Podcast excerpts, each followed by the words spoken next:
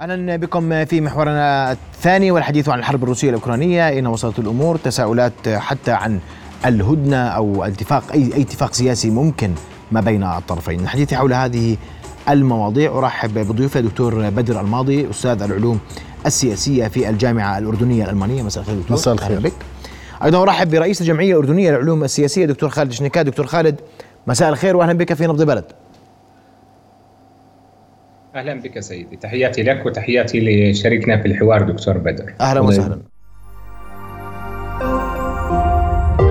رؤيا بودكاست. وأبدأ منك دكتور بدر. الكرام. وأنا بحكي اليوم آه، ما بعد قمة جده نعم. اجتماع جده بحث بحث جده لأي حلول سياسية ممكنة سلمية للأزمة المشتعلة لأكثر من عام ونصف. نعم. واليوم هجوم بمسيرات أوكرانية على موسكو. والتصعيد قادم أم أن الهدوء قادم في العلاقة ما بين الطرفين؟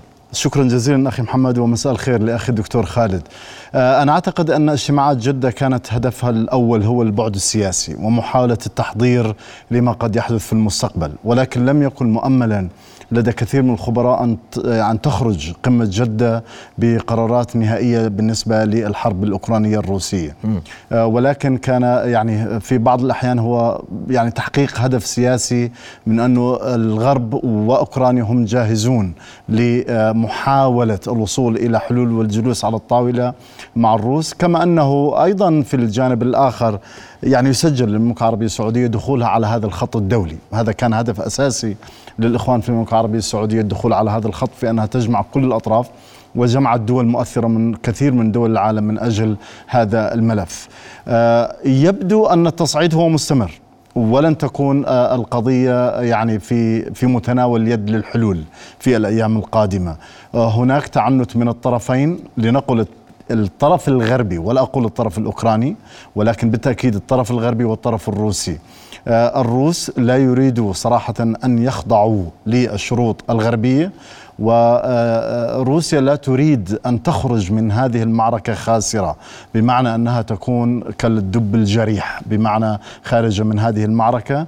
أوكرانيا تعتقد نفسها أنها قدمت لنفسها ولشعبها الكثير من أجل الحفاظ على وحدة أراضيها ومن أجل صراحة الابيلينج تسمى أو إنه بمعنى آه، أن تقول للغرب أنا جاهز لأن أكون جزء من الفضاء الاستراتيجي الغربي بشكل عام سواء في الناتو أو الاتحاد الأوروبي في المستقبل وهي جاهزة لتقديم كثير من التضحيات من أجل هذا حتى وأن طالت الحرب قليلا. يبدو أن ما يسمى بالهجوم المضاد لم يكن كما يتوقعه الكثير ولكنه بالتأكيد هناك جرأة للأوكران في المحاولة الوصول إلى موسكو في ضرب عصب حياة مهم جدا جدا بين القرم وبين الأراضي الروسية وهذه قضية مهمة جدا.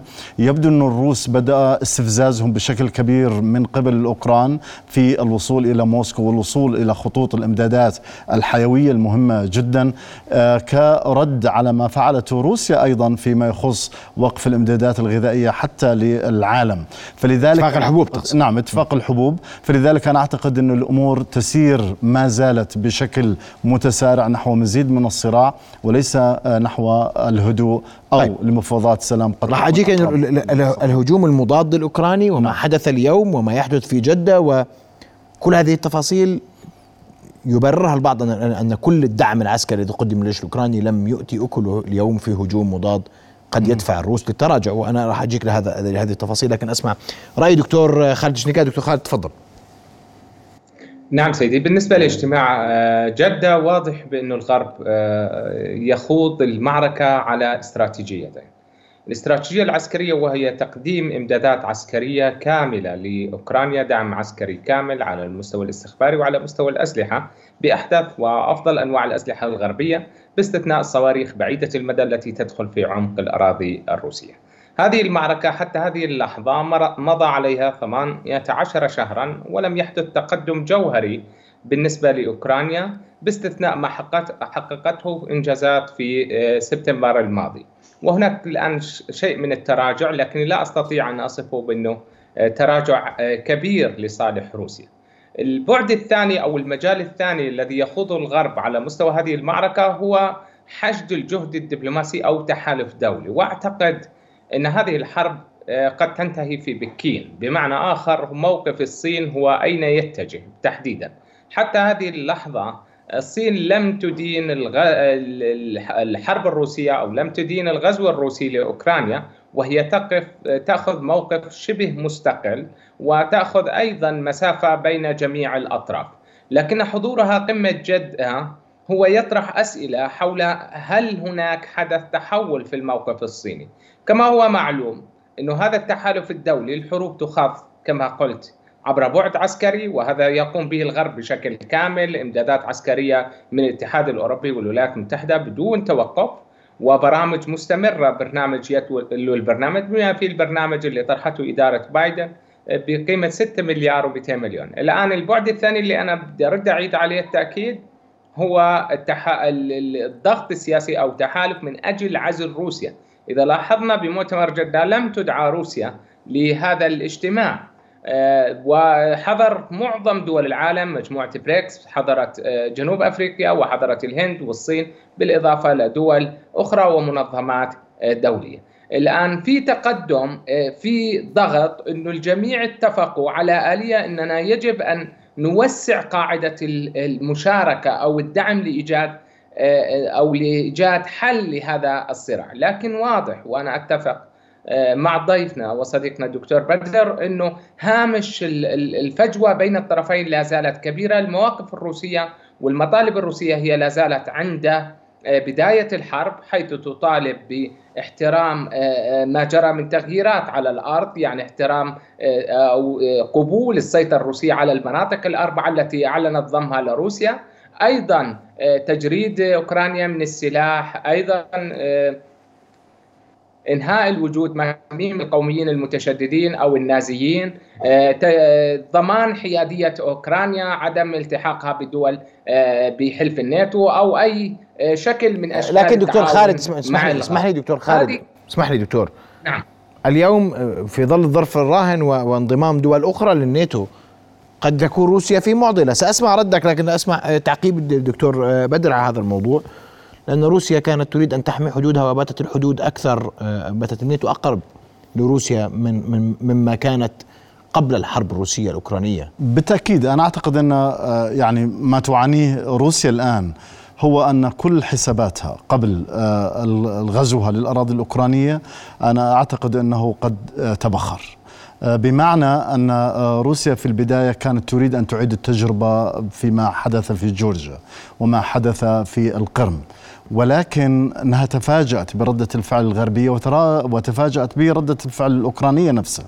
هي تعلم تماما أن منطقة الشرق في أوكرانيا لابد من الاعتراف بأن لديها من الأنصار الذين يمكن أن يشكلوا حالة للوجود الروسي في أوكرانيا، لكن بالتالي بالتأكيد عندما نتكلم عن يعني مخرجات هذه الحرب إذا أردنا أن نسميها مخرجات الآن فنلندا جزء من الناتو السويد جزء من الناتو هذه الدول المحاددة لروسيا والتي كانت تسعى منذ عام 1998 روسيا في أن تحيد هذه الدول من أن تكون جزء من الفضاء للناتو.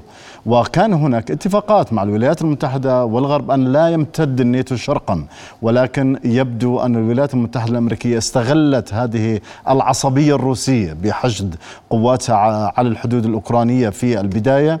وكردة فعل لنقل يعني عندما رأت أن النوايا الغربية هي جاهزة للتدخل روسيا تدخلت وبشكل عنيف جدا في أوكرانيا ولم تكن حساباتها دقيقة. هذا مهم جدا. يعني قبل الحرب كانت روسيا الأقرب إلى الفضاء الفضاء الأوروبي لكنها بعد الحرب أصبحت بعيدة كل البعد. نتكلم عن المصالح الاقتصادية بين روسيا وأوروبا لم تعد موجودة. نتكلم عن الإمدادات الغاز التي كانت تذهب إلى أوروبا لم تعد موجودة ولكن أوروبا استطاعت أن تعوض كل هذه الإمدادات التي خسرتها من روسيا. إذا عندما نتكلم عن مجمل ما حدث في هذه الحرب. أنا أعتقد أن روسيا في آه، لديها خسارات استراتيجية كبيرة. ونحن هنا نتحدث كمحللين ولا نتحدث أن نأخذ آه، هذا الطرف أو ذاك الطرف. ولكن في البعد الاستراتيجي وأنا هنا أركز على البعد الاستراتيجي آه، روسيا تخسر خسارات كبيرة جدا على الأرض وعلى الفضاء الدبلوماسي والفضاء الدولي بشكل عام. وأريد فقط أن أعلق أيضا وأؤكد على ما ذكره أخي خالد الدكتور خالد في موضوع الصين. يعني آه، كانت روسيا تأمل أن الصين ستنزاح في التحالف الاستراتيجي إلى جانب روسيا ولكن آه، طبعا الصين آه، أذكى من أنها تتورط حقيقه في مثل هذه الحرب لأن خسارتها ستكون كبيرة جدا. فلذلك هذا يعود أيضا نعود إلى في موضوع جدة. لم تحضر روسيا وأن وجهت إلى الدعوة من تحت الطاولة إلى روسيا لكن لكنها لم تحضر لأنها لا تريد أن تقدم التزامات دولية. وهذا مهم جدا في العرف الدولي. لو حضرت روسيا بمعنى أنها ستجلس مع أوكرانيا رأسا لرأس في على طاولة المفاوضات وسيكون هناك رقابة دولية على السلوك الروسي ولم ترد صراحة روسيا أن تتقدم بهذا الاتجاه. طيب دكتور خالد بدقيقة أنت كرمت أسمع منك تعقيب على ما أورد الدكتور بدر. تفضل. يا سيدي بالنسبة لأوكرانيا خط الدفاع الأول بالنسبة للأوروبيين فليس من السهل أن يتراجعوا خطوة إلى الوراء. هم يريدوا أن يدفنوا أحلام روسيا في أوكرانيا وأن لا تتوسع لأنه لديهم القناعة التامة بأن بوتين إذا ما احتل أوكرانيا لن يتوقف هنا. ولهذا وسع إطار الحرب والإمدادات العسكرية بشكل كبير وهناك تشكيل تحالف سياسي دولي ائتلافات دولية كل هذا الضغط يفسر. اثنين اتسع ميدان الحرب أصبح في موسكو الطائرات المسيرة وفي القرم وفي البحر الأسود. نتحدث عن حرب آه، شاملة وأي حتى في ميدان أفريقيا انقلابات العسكر جزء من التفسير. لكن بكل المقاييس روسيا مقارنة بالقوى الغربية أكيد ضعيفة. يعني لا أحد يجادل في ذلك. إمكانياتها آه، تحت عقوبات شديدة مفصولة عن النظام المالي الدولي تعاني كثيرا. والذي يحسم هذه المعركة كما قلت في بداية الأمر هو أين تقف الصين بالضبط؟ هل سيتغير موقف الصيني؟ الإمدادات الصينية هل سيتغير دكتور خالد؟ سيتغير أم لا؟ الموقف الصيني حتى هذه اللحظة يأخذ حياد وموضوعية وبحذر شديد لكنه أيضا لا زال في بعد مستقل أي لا لا يدين الغزو الروسي ولكنه لا يقف مع الغرب. يبحث عن حل أو تسوية سياسية لكن نمط هذه التسوية عليها خلاف بين الغرب والصين. أشكرك كل الشكر دكتور خالد شنكات دكتور بدر بدقيقة التعليق أنت تقول أزمة مستمرة نعم. في تصاعد. هذا كله كيف سيؤثر على شكل المشهد عالميا؟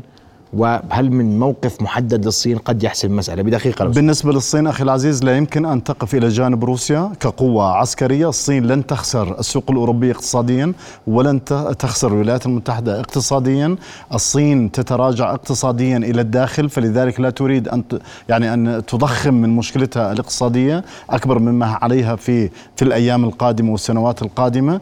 المشهد بشكل عام سيؤثر تأثير كبير جدا على الساحة الدولية ولكنه سيكون لصالح الغرب ولصالح أوكرانيا ولن يكون إلى صالح روسيا في الأشهر والسنوات القادمة، يوم أمس ارتفع آه، أو انخفض سعر الروبل مقابل الدولار ويبدو أن الحصار الاقتصادي والأزمة الاقتصادية بدأت يعني تؤتي جزء من أكلها التي خطط لها الغرب من أجل إضعاف روسيا في هذه المنطقة. نعم، أشكرك كل الشكر آه، دكتور بدر الماضي أستاذ العلوم السياسية في الجامعة الأردنية الألمانية وأشكر مرة أخرى الدكتور خالد شنكات الذي كان معنا رئيس الجمعية الأردنية للعلوم السياسية.